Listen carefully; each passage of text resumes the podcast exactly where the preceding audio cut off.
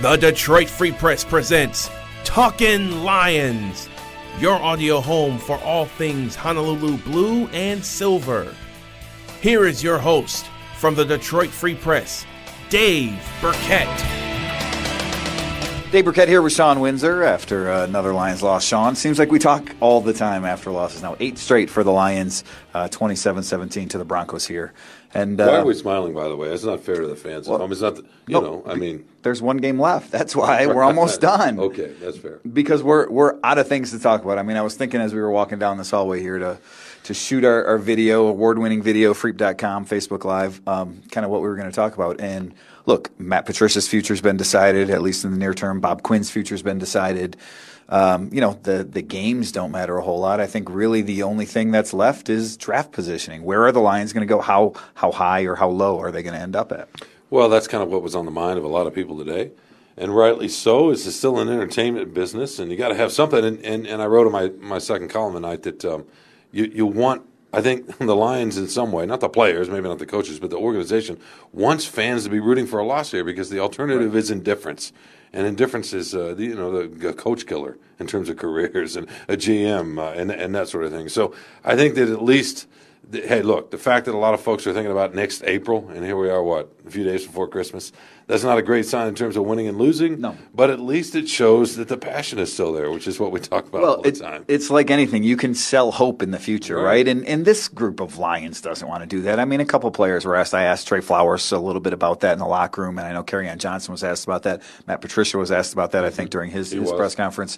Just, you know, does, does that, that future ever cross your mind? And, and what do you make of, of people, um, you know, the, the general public, us, uh, talking about this. This is offensive. You know, I, I, think I was talking with Trey Flowers about that for a minute, and I, you know they realize that this is what, what fans in in, in media um, cling on to. But I think everyone out there understands that that's this is the farthest thing from their mind. I mean, they're still playing to win games, and and you know Frank Ragnow even said it. He said, "Look, we need a win in the worst way, right? And and we need to to try to get one against Green Bay." I think that sentiment was was there in the locker room. Now they're extremely short-handed. I don't know that they're going to be able to get one, but there's no doubt that this team is still trying to get one on the field at least. They want to win, even if it means you know you lose out on the right. Chase Young sweepstakes. I guess at, at least if it's uh, if he goes to number two, depending on what the Redskins who've locked up the number one pick. Depending Bengals, on what, Bengals, the, excuse yep. me, the Bengals. Yep. Uh, depending on what they do, I mean, maybe they take Joe Burrow, the quarterback from LSU, but uh, you're right. The players, they're not going to think about that. Kerryon Johnson said, I, I don't ever want to deal with a draft again. I don't want to think right. about a draft. But at the same time, he does not begrudge everybody out there thinking about this and talking right. about this. He he understands that. And Matt Patricia didn't quite use those words, but he, he felt like um, look, he understands it's it's what is on the minds of everybody, but he feels like his team, even today a little bit, um, yep. showed that they're they're not worried about that, and you know he's certainly not worried about that. He you know he's a trained coach. It's, he's looking at film all day, all week. Look, it, it, was a rough game for Lions. I mean, they started out good the first ten points. You know, they uh, a nice drive to start the game, field goal drive ended in a field goal, so it didn't get in the end zone. But then Jamal Agnew takes the punt back for a touchdown, but you know, 7 What'd yards of offense at that point. I said they, they might do it. I said, Yeah, look at them. They, right. is this going to be their day? Right.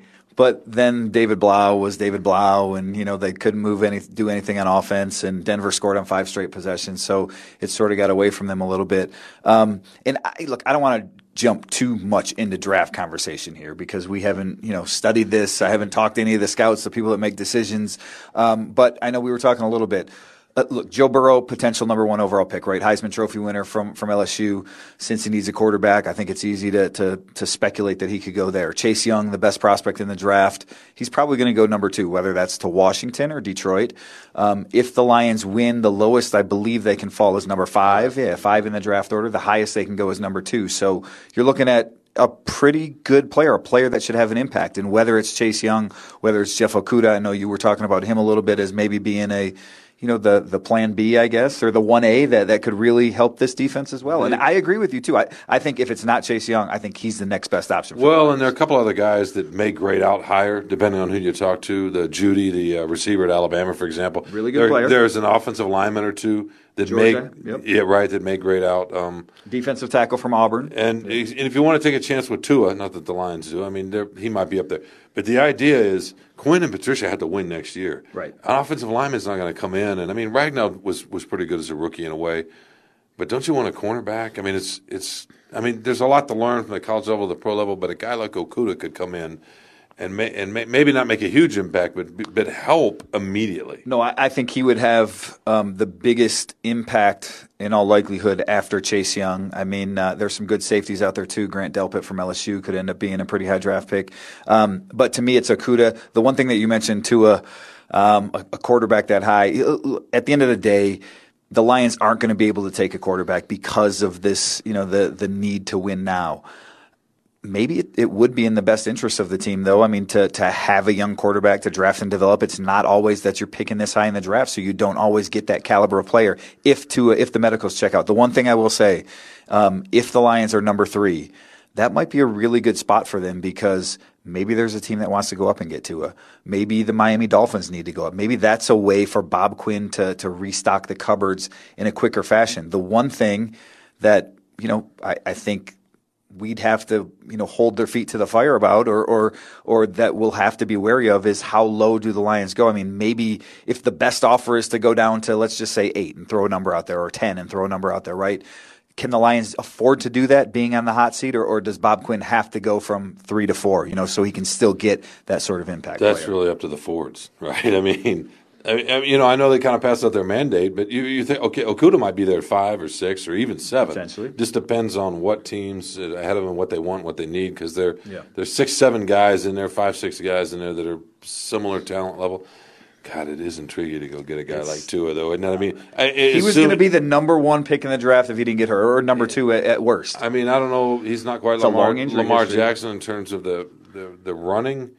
But once have you seen a guy throw a ball like that? I mean, He's accurate. He's got a big arm. He's a oh, good player. uh, yeah. There's just there's something going on with him a little. Bit. There's something about him a little bit that's uh, it's tempting. But the problem is Stafford's going to play. He's got another He's got three years left on his contract. right, and and But- at, at this level, he's got. A, you would be able. To, you would think he'd be able to play at that level for the remainder of his contract. I, you know, I, I agree. And ultimately, you know, again, I know we're getting us ahead of ourselves here. Um, Stafford's going to be this team's quarterback for the foreseeable future. So they're, in all likelihood, they're not going to take a quarterback. I'm sure they'll investigate. I'm sure they'll feign some interest. Maybe they can trade. But win now means that's going to be a very difficult thing to do. But look, again, you don't get the opportunity to take that type of quarterback very often.